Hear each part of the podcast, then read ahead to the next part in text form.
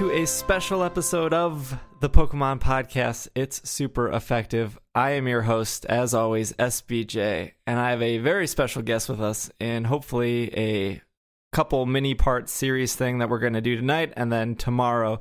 Um, I have Allegra with me from Polygon. Hi. Hello. And uh, before we dive into things and just to set the set what this episode set the expectations of this episode. We are recording on february 25th around 5 p.m we are recording after the whole mess of rumors came out this morning. And in less than 24 hours we'll find out if those rumors are true or not. Uh, but before we get there uh, allegra this is the first time you've been on. Our fans have never heard you before but let's uh, who are you excellent question. Um, so i am a reporter for polygon.com pretty pretty snazzy website and uh, i'm a big pokemon fan. I think those are the two defining characteristics that i've got. Yes uh, i i owe my friend chow a shout out because she was the person who got me in contact with the voice actor of Professor Sycamore, who we had on a couple episodes back, and I never gave her a shout out, and I feel terrible. Um, but then her and uh, my friend Phil, who they both work under Vox Media, which is Polygon, they told me to contact you because you were everything Pokemon when it comes to Polygon. I feel I'm pretty big into Pokemon. That that's definitely true. Well, you had an article today. I want to talk about this real quick. You had a really great article today on Polygon, which is Pokemon spin-offs a history lesson and it's actually like a pretty in-depth article. Oof, yeah, that that was a long piece of research right there. It's kind of like because Pokemon, I mean, we both know this probably goes without saying at this point, Pokemon's turning 20 this year, this Saturday, in fact. Um, so I kind of just wanted to work on something original for that anniversary. So I was just kind of going through my own Pokemon history. And I was like, you know, man, like everyone keeps talking about these RPGs, like the Game Boy games. But what about like Pokemon Puzzle Challenge? You know, like that's a Pokemon game that I have put a ton of time into and people mm-hmm. are talking about it. So let me bring that back into the consciousness. So I, I came up with this uh, very, very, very long piece of writing right there. yeah, it's a great article. I always like to see when bigger news sites that aren't just Pokemon based sites report on stuff because you I like try to look for like oh what if they get this wrong or what if they miss this? But like you know anytime you post Pokemon you never miss anything which like tells me that you're like a true fan of the franchise. Oh man, shucks, man, that's that's cool because I'm always like worried because I know Pokemon fans are some of the most devoted, and I mean I definitely consider myself one of them, but as someone who's constantly anxious about being wrong. That is definitely definitely a good compliment to get. Yeah. Well, uh, if our readers or our listeners want to read that, it's at polygon.com. It's called Pokemon Spinoffs a History Lesson. But speaking of being wrong, let's talk about today's rumors. And I think the big one right off the bat is trademarks this morning were filed for Pokemon Sun, Pokemon Sun mm-hmm. and Pokemon Moon, yeah. And the internet kind of exploded like they always do, and there was debate whether these Pokemon games are real or not. And hmm. I'll I'll start off saying with I'm pretty confident they are real, but I've been wrong before. Yeah, something I uh, discovered, or I'm not going to take credit for it. I saw it on Twitter. Something I saw on Twitter was that the uh, domains like pokemon-sun.com and pokemon-moon.com um, both redirect to the pokemon the official pokemon website which isn't necessarily indicative of like these being actual games but you know like they could totally just be like oh someone made these fictional logos so let's buy up the domains just so we can like have all of our ip locked down. But i'm pretty sure they would be buying the domains you know for a commercial purpose. Like i'm pretty sure that that coupled with the pretty legitimate looking logos and the trademarks suggests that these are you know legit yeah i i think a lot of people would assume that since there is a pokemon direct tomorrow at um, 9 a.m. Central Time, 7 a.m. Pacific, and then 10 a.m. Eastern. Time zones are complicated.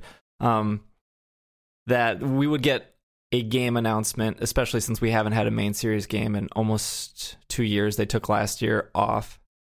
That was the first time they took off in a while because we got black and white, and well, we got before that we got Heart Gold Soul Silver, then black and white, then black and white two. So they kept pumping out games left and right, and then last year they took a break. So the assumption was, oh, they're going to announce Pokemon Z this weekend, or they're going to announce uh, Pokemon X and Y two, or there was the possibility of them announcing a brand new generation, the seventh generation, uh, which would be Pokemon Sun and Pokemon Moon, if if those rumors are true. Um, but I think what really cemented it from me was when um, there was a tweet from Masuda, the director on the Pokemon games, and he tweeted seven days ago a picture of the moon during the day that he saw. And his tweet was something along the lines of like, "Look at the moon; it's out when the sun is out." Kind of thing. And I was like, well, if that doesn't give it away, I don't know what else does. Right. I mean, that also sounds like a cool little thing to see. Like, oh man, the moon's out and it's the daytime. Like, that's kind of cool. But also, like, taking into account, you know, this news, that definitely seems like a little fan tease for sure. Right, right. Um, something that surprised me about this this leak is so the Pokemon Direct tomorrow morning is actually supposed to be five minutes long. I read. So when I at first I was like, oh my god, yay, Pokemon Direct! Of course, there's gonna be news.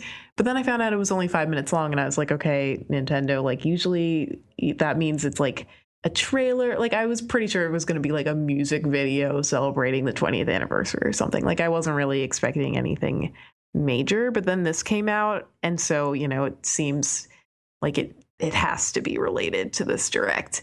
But I was surprised that it was Pokemon, you know, a pair of new games suggesting like an entirely new generation that came out as opposed to, you know, a Pokemon Z trademark because it's rare. There's no Pokemon generation, right, that doesn't have some kind of follow up or third version. Like Black and White got full sequels, but that's still in a, in essence a third version. But this kind of implies that this, they're skipping that. They're kind of skewing that entirely and moving on to an entirely new generation. So for me that that's a sticking point of an, a weird quirk about this. Yeah i don't know if i mean you can look at sales numbers and it seems like the third generation or in the case of black and white 2 like always seems to sell very well. So it's I, I can't see that as the reason of like, oh, let's just skip it and move to Gen 7. But I will say that I find a new generation a lot more exciting than going back to like what I've already seen before. Maybe that's what they're trying to capture in the audience is just like, it's our 20th anniversary, so instead of going back, we're going to send you somewhere new. Yeah, definitely. I mean, I, I'm never the kind of person who gets the third version because, I mean, I, I think every Pokemon game has something valuable to offer, surely, but it's really hard to justify that purchase when it's, you know, in its most superficial form, a retread. I don't know if that's a controversial thing to say here on the Pokemon podcast, but um, like I'm far more likely to pick up Sun or Moon than I would, you know, Pokemon Z. So uh, in that in that sense, I'm way more excited to learn more about a potential seventh gen. Right, and with with just knowing that we're not going back to if if this is the case and this is true, and we're not going back to Kalos because it's a new generation, that also means we get new Pokemon, which is super exciting as well. I, listen, I feel like of all the things I'm excited about for new Pokemon games, the new Pokemon aspect is the one that I'm not as ready to get behind I feel like I'm like I'm not one of those people who's like Gen 1 is the best or whatever, but like I just can't remember who belongs where after like the fourth generation. and I, I'm just saying that because I'm a human being and my mind is limited, as all human beings' minds are. Like I can't remember. I don't even know how many Pokemon we have at this point. It's is it over 800 yet? Uh, I think with Magearna, which was announced what uh, two two weeks ago now, a week yeah. ago. I, I think it's 722 Pokemon, but that's not oh. counting. That's not counting Mega Evolution. Jesus, like that's insane. I can't remember 40 different people like by by their face, let alone their name. Like I can't identify which gen is which anymore. So the fact that we could be getting a hundred new Pokemon by the end of the year is very intimidating. Well, I think some rumors, and this this this is if you go deeper and you look, um, you kind of scour Reddit or Tumblr or whoever else is trying to put two and two together to you know bring to light if if these games are real or not. Uh, there was reports that Masuda did spend a lot of time in Spain, um, and prior to X and Y, Masuda spent a lot of time in France, and he was very vocal about that on Twitter, just like he was very vocal about being in Spain. There were rumors that there's only going to be like 60 or 70 new Pokemon, and that kind of points a lot to Kanto and Johto, where Johto almost felt like a 1.5. It didn't have a bunch of Pokemon, but it also connected back to Kanto, which was really exciting for people and a really good surprise at the end.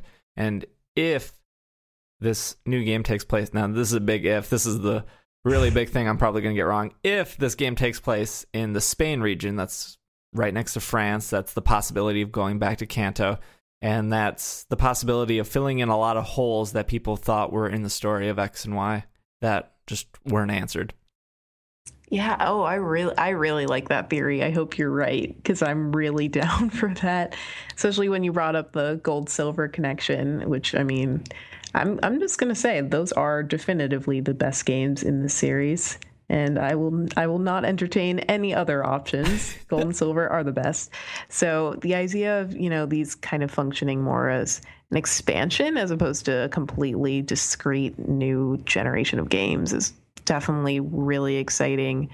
And I mean, the Spanish influence, I'm excited to see too, if that theory checks out, which I mean, based off, you know, precedent, that sounds pretty um, accurate or likely to be true.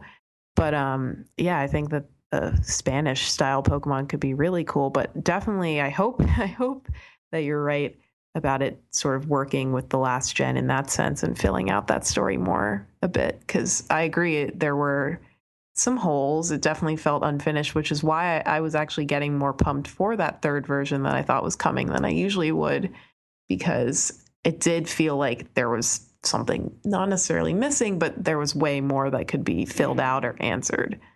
So I, I like that theory. Yeah, yeah, it's exciting, and it, it's there's there's other little things, and we're we're running short on time here just because we both have a million things to do after this. But um, there's other things like uh, the Moonstone has existed for quite a while, ever since Generation One, um, which points to hey, maybe po- Pokemon Moon version isn't that far off. And there's also a Sunstone, and each category has five or six Pokemon that need to evolve during those stones. Um, when I I don't have the reference in front of me, but when uh, one of the directors was asked if they could give us any hints or spoilers for the next Pokemon game. They only replied with one word, and that one word was flowers, which hmm. doesn't hold too much to Sun and Moon. But if it goes back to the Spain theory, uh, there's a lot of festivals in Spain that, and I, I don't, I, I haven't researched it enough, so forgive me. I only only saw some of these theories a uh, couple minutes before we started recording that uh, there's a lot of festivals in Spain that do re- revolve around the sun being a focus and around like flowers and and gr- like growing new life. So kind of ties full circle, hopefully, into uh, cementing that Sun and Moon are indeed the games we're going to hear about tomorrow. Yeah, definitely. Um, I will say though that based off the, I'm pretty sure this is like concrete fact that this direct will only be five minutes long. I'm pretty sure that we will still have many, many, many questions after tomorrow. But I'm definitely excited to see at least some of these theories either uh, corroborated or completely thrown out uh, during that uh, five minute announcement, whatever it turns out to be. Right, right. And it's funny because th- this podcast is going to be longer than the, the Pokemon Direct we see tomorrow. Oh my god, it's like five times longer. but uh, uh, hopefully we can have you back tomorrow and and or at least this weekend and talk about what what is going on with with the rumors and if they're true and how right or wrong we were. Uh, and yeah, cool. I'm excited. Awesome. Uh, do you? So I our listeners can find you on Polygon. You write a lot of other things besides Pokemon articles. But uh, do you have like a Twitter they can follow you at if they care to do so? if you guys care to do so, if you weren't turned off by my voice or my emphatic opinion that Pokemon Gold and Silver is the best game. I mean, I agree Um, with you. They are the best. They are the best. Um, I'm Legs Frank on Twitter, all one word, uppercase L, uppercase F. I don't know if the, that case sensitivity matters on Twitter, but I'm Legs Frank on Twitter. So check me out there. Tweet a lot of Pokemon, mostly, I guess. Awesome. And uh, you can follow me on Twitter. It's at Dragging a Lake. And you can follow the podcast on Twitter at Pokemon Podcast. And we will be back, hopefully, uh, to tell you how wrong or how right we are uh, tomorrow. So stay tuned. And yeah, this has been another episode of the Pokemon Podcast. And we are super effective.